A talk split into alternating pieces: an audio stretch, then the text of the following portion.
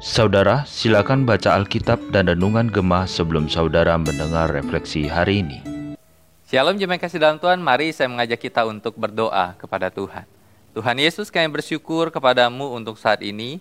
Kami rindu untuk belajar firman Tuhan, dan biarlah kami bukan hanya sebagai pembelajar, tetapi sebagai para pelaku-pelaku firman dalam hidup kami. Dalam nama Tuhan Yesus kami berdoa dan bersyukur. Amin. Terima kasih dalam Tuhan, kita akan merenungkan firman Tuhan dengan tema Gembalakanlah Domba-Dombaku yang terambil dari Yohanes pasal 21 ayat 15 sampai 19 dan saya akan bacakan ayat yang ke-15 sampai 17. Demikianlah firman Tuhan. Sesudah sarapan Yesus berkata kepada Simon Petrus, "Simon, anak Yohanes, apakah engkau mengasihi aku lebih daripada mereka ini?" Jawab Petrus kepadanya, "Benar Tuhan, engkau tahu bahwa aku mengasihi engkau." Kata Yesus kepadanya, "Gembalakanlah domba-dombaku." Kata Yesus pula kepadanya untuk kedua kalinya, "Simon, anak Yohanes, apakah engkau mengasihi aku?"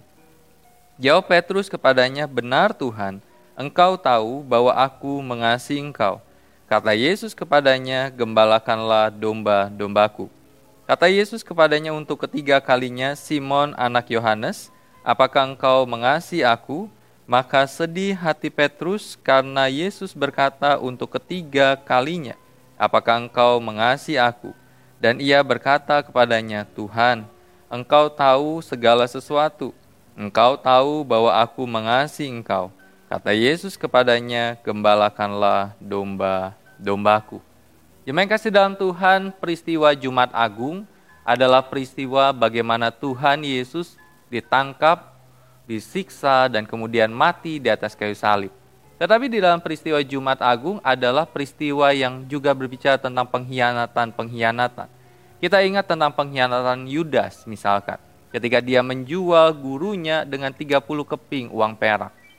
Kemudian kita juga berbicara tentang pengkhianatan dari Simon Petrus ketika dia berkata, "Aku tidak kenal orang ini, orang yang sedang diadili, orang yang sedang ditangkap itu, aku tidak kenal sama sekali."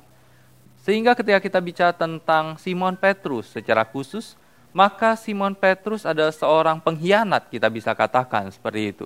Tetapi di dalam pengkhianatannya ada penyesalan yang timbul, dan ketika Tuhan Yesus bangkit dari antara orang mati, maka terjadi percakapan kembali antara Tuhan Yesus dengan Simon Petrus itu sendiri. Ketika kita melihat di dalam Yohanes pasal 21 ayat yang ke-15 sampai dengan 19 yang nanti kita bisa baca di tempat kita masing-masing, maka di sana ada pertanyaan dari Tuhan Yesus. Pertanyaan tentang apakah Simon Petrus itu mengasihi akan Yesus. Kata kasih yang digunakan oleh Tuhan Yesus di sini adalah agape. Tetapi kemudian Simon Petrus berkata, "Aku mengasihi engkau." Dia menjawab dengan kasih yang bukan agape, tetapi kasih filea, kasih persahabatan itu. Sehingga ketika kita melihat akan hal ini, maka Simon Petrus tahu bahwa dia sudah mengkhianati gurunya, bahwa dia sudah masuk di dalam kehidupan keseharian rutinitas sebagai seorang nelayan, sehingga ketika sang guru yang sudah bangkit itu bertanya, maka dia tahu akan kelemahan dirinya. Dan dia berkata, "Tuhan, aku mengasihi engkau." Tetapi bukan di dalam kasih agape itu. Kenapa? Karena hanya kasih Tuhan yang sanggup memberikan kasih agape itu kepadaku yang sudah pengkhianati. Karena itu ketika kita melihat akan hal ini, maka apa yang harus dilakukan oleh Simon Petrus? Maka Tuhan Yesus berkata, "Gembalakanlah domba-dombaku."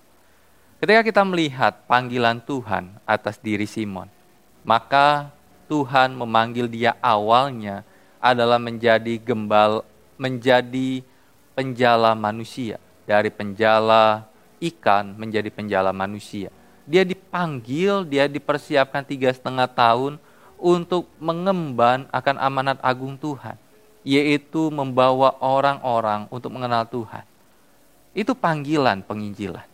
Kemudian ketika kita melihat setelah Tuhan Yesus bangkit, kemudian dia berkata, "Gembalakanlah domba-dombaku." Dua panggilan yang Tuhan berikan kepada Simon Petrus ini bukanlah panggilan yang mudah. membawa orang mengenal Tuhan, membawa orang dari manusia berdosa menjadi orang yang diselamatkan, memberitakan kabar baik itu bukan pekerjaan yang mudah. Tetapi lebih sulit lagi adalah ketika menjadikan diri sebagai gembala, mengembalakan akan domba-domba milik Tuhan. Ketika kita bicara tentang mengembalakan di sini, maka kita bisa berkata bahwa ini bicara tentang memuridkan, menjadikan orang-orang itu menjadi murid Kristus. Kita tahu Simon Petrus gagal menjadi murid Tuhan. Dia dengan ponggahnya berkata, aku gak akan pernah mengkhianati engkau. Tetapi di dalam satu titik ketika penderitaan yang dialami oleh Kristus, dia berkata, aku tidak kenal engkau. Petrus pernah mengalami yang namanya kegagalan menjadi murid.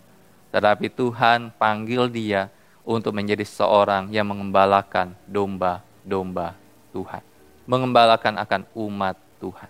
Terima kasih dalam Tuhan, setiap kita, saya yakin kita sudah ditaruh Tuhan di sebuah komunitas gereja. Gereja GKI, di mana kita bertumbuh, gereja GKI secara lokal, di mana kita berjemaat di situ, beribadah di situ. Dan ada orang-orang yang secara struktural mengembalakan kita.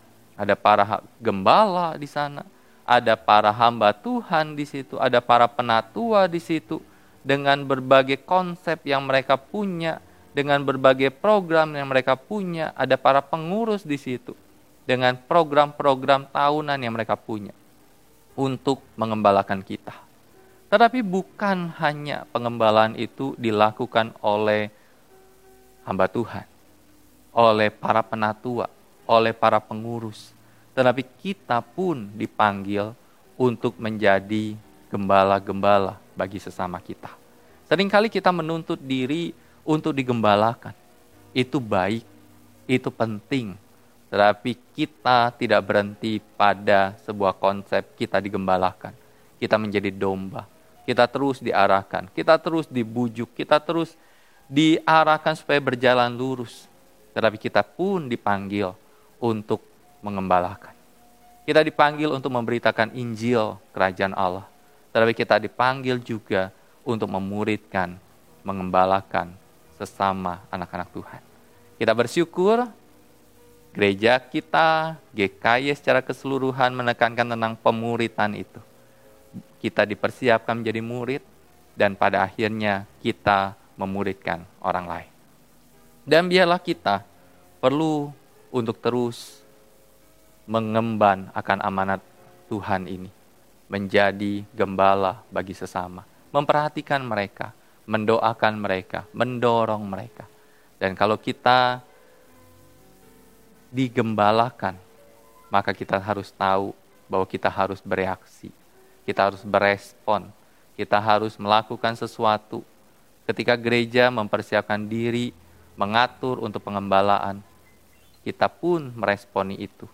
Ketika gereja mempersiapkan diri untuk beribadah, maka kita pun harus beribadah.